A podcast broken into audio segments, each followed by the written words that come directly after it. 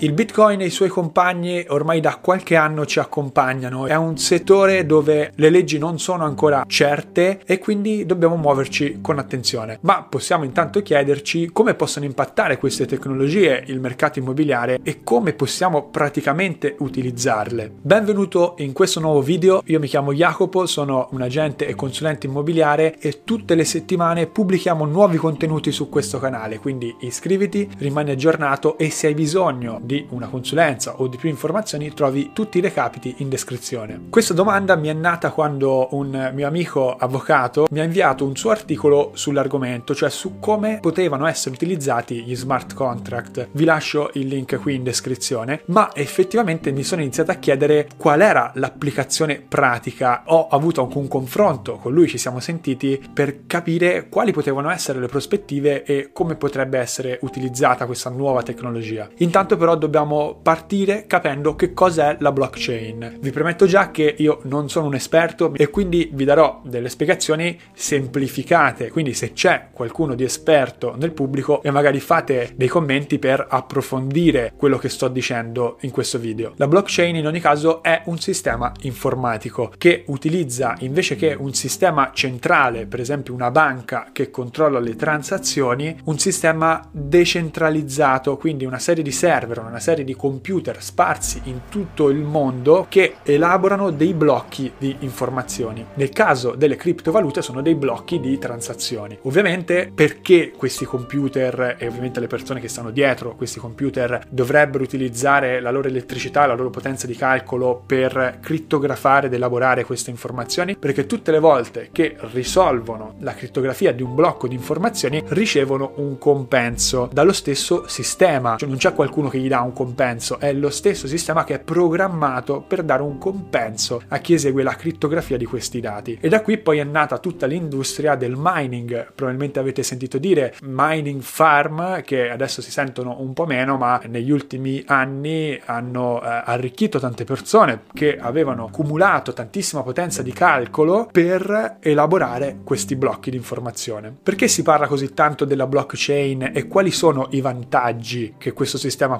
porterebbe? Uno, l'abbiamo già visto, è la decentralizzazione, cioè non c'è bisogno di un ente, una persona, uno stato a capo del sistema che controlli le transazioni, ma è distribuito il controllo, quindi non c'è nessuno che ha il potere di controllare le transazioni, di bloccarle, di decidere dei costi esosi per le transazioni e questo è sicuramente un vantaggio. Vantaggio numero due è la tracciabilità dei trasferimenti. Siamo portati a pensare che il Bitcoin alimenti il mercato nero e magari è così, ma i Bitcoin sono tracciabili. Se uno volesse e potesse farlo, potrebbe andare a ritroso e vedere tutte le transazioni che rimangono registrate nel sistema decentralizzato e in più uno non può cancellarle perché sono crittografate e sono distribuite le informazioni in tutto il sistema. Quindi anche se un server dovesse rompersi, se qualcuno dovesse distruggere un computer per nascondere delle transazioni eh, magari non troppo lecite, comunque le informazioni rimarrebbero registrate nel sistema. Il terzo fattore è forse uno dei più impattanti sul mercato immobiliare, è la disintermediazione. Si intende che le persone possono fare delle transazioni e nel caso dei smart contract possono chiudere dei contratti, degli accordi senza l'apporto e l'aiuto degli intermediari. Nel caso delle transazioni gli intermediari sono appunto le banche e quindi con le criptovalute si possono fare delle transazioni senza passare dalle banche e questo ovviamente può ridurre i costi e riduce il potere delle banche che hanno il controllo delle nostre transazioni. Nel caso invece dei contratti, per esempio nel settore immobiliare, la disintermediazione potrebbe interessare per esempio il lavoro del notaio. Abbiamo parlato di questo in un altro video che ti lascio qui sopra e anche in descrizione perché il notaio perderebbe una parte delle sue funzioni. Infatti, come vedremo più avanti, gli smart contract si autoeseguono a determinate condizioni,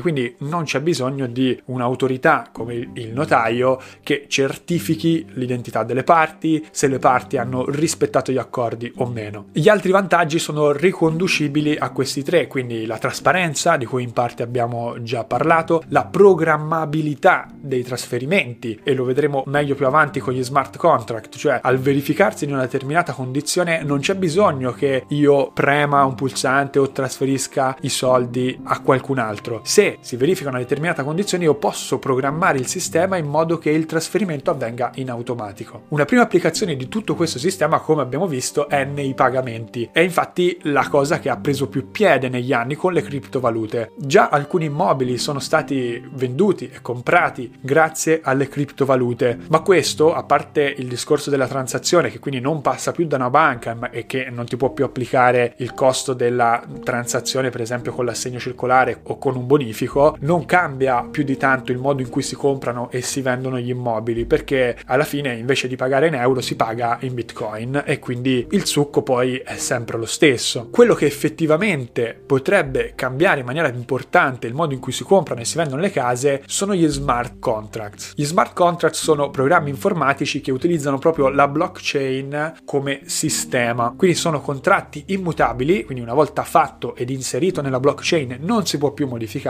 e sono contratti che si auto eseguono. Questo significa che al verificarsi di determinate condizioni il contratto si auto esegue, quindi se io ho dei bitcoin, delle criptovalute, dei token da una parte che servono per adempiere a quel contratto, appena si verifica la condizione prevista nel contratto, queste criptomonete passano direttamente all'altra parte senza che io possa impedirlo o possa in qualche modo riappropriarmi di queste monete. Prendiamo per esempio la situazione del mutuo, ok? Condizione sospensiva per il mutuo, classica nelle proposte di compravendita, caparra depositata, quindi magari in criptovalute, e lo smart contract inserito nella blockchain. Quando ottengo il mutuo, lo smart contract automaticamente trasferisce i soldi della caparra al venditore, senza che io, acquirente, possa impedirlo o possa rifiutarmi di farlo. Utilizzando la fantasia si potrebbe immaginare un mondo dove nel futuro le case sono diventate domotiche, io che sto vendendo la casa, dopo che ho sgomberato tutta la casa, la lascio libera, premo un pulsante nella mia abitazione, la casa riconosce che io ho abbandonato l'immobile, quindi trasferisce automaticamente i soldi dell'acquirente sul mio conto in criptovalute e invia gli accessi all'immobile al nuovo acquirente e impedisce a me venditore di continuare a vivere nella casa e da quel momento in poi la proprietà passa al nuovo acquirente. Oltre a questi scenari futuristici c'è anche il fatto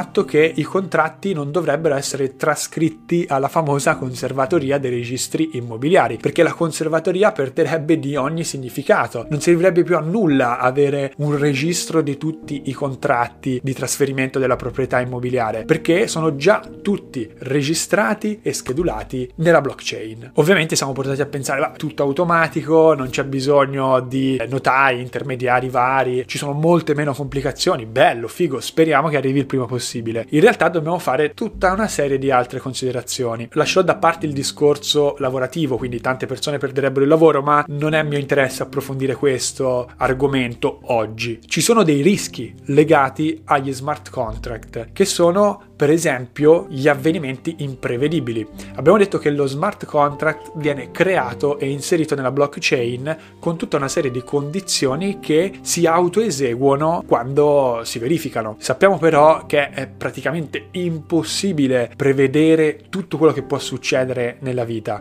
Per esempio la legge italiana prevede che se un contratto diventa troppo oneroso per una delle parti deve essere annullato. Facciamo un esempio pratico. Io voglio comprare una casa, faccio una proposta di acquisto, lavoro, ho un lavoro a tempo indeterminato, non ho nessun tipo di problema, quindi mi impegno ad acquistare un immobile. Arriva il Covid e quindi perdo il lavoro, mi trovo senza stipendio, non posso più accedere ad un mutuo e ovviamente per me l'acquisto dell'immobile è diventato troppo oneroso, non posso più far fronte a quella spesa e quindi cosa succede? La legge oggi dice che se io posso dimostrare che non potevo prevedere l'avvenimento, che prima dell'avvenimento avrei potuto benissimo comprare quell'immobile, posso anche richiedere l'annullamento del contratto perché altrimenti si rovinerebbero delle famiglie. Con lo smart contract questo non sarebbe possibile perché o prevediamo nello lo smart contract l'arrivo del covid e della pandemia globale o eh, lo smart contract ad un certo punto esegue il contratto e trasferisce i soldi dal conto dell'acquirente al conto del venditore. Il secondo rischio riguarda la disintermediazione. È vero che bello, risparmiamo dei soldi, ma per esempio il notaio ha il compito di assincerarsi della volontà delle parti. Considerate che non è un compito banale perché il notaio conosce la legge e la maggior parte delle persone non conosce approfonditamente la legge, quindi il notaio si deve occupare di tradurre il volere delle persone sotto forma di un linguaggio legale che le tuteli. Due persone che da sole possono stipulare uno smart contract potrebbero andare incontro a dei rischi legati al fatto che non sanno ben interpretare in linguaggio legale la loro volontà e quindi potrebbero farsi del male anche inconsapevolmente niente. Oltre a questo, la disintermediazione non è totale perché per fare uno smart contract, eh, per accedere a questo strumento, ci sarebbe comunque bisogno di persone informatici che sappiano mettere in piedi questo sistema e quindi creare informaticamente lo smart contract. A questo punto la disintermediazione viene un po' meno perché ci deve essere comunque un informatico che traduce nel suo linguaggio la volontà delle parti, cioè quello che prima faceva il notaio. L'argomento è gigantesco e ci sarebbero tanti tantissimi video da fare, quindi vi chiedo intanto se questo video vi è piaciuto, fatemelo sapere con un like, fatemi soprattutto sapere cosa ne pensate con un commento e magari riusciamo a confrontarci sull'argomento. Intanto vi saluto e ci vediamo alla prossima. Ciao!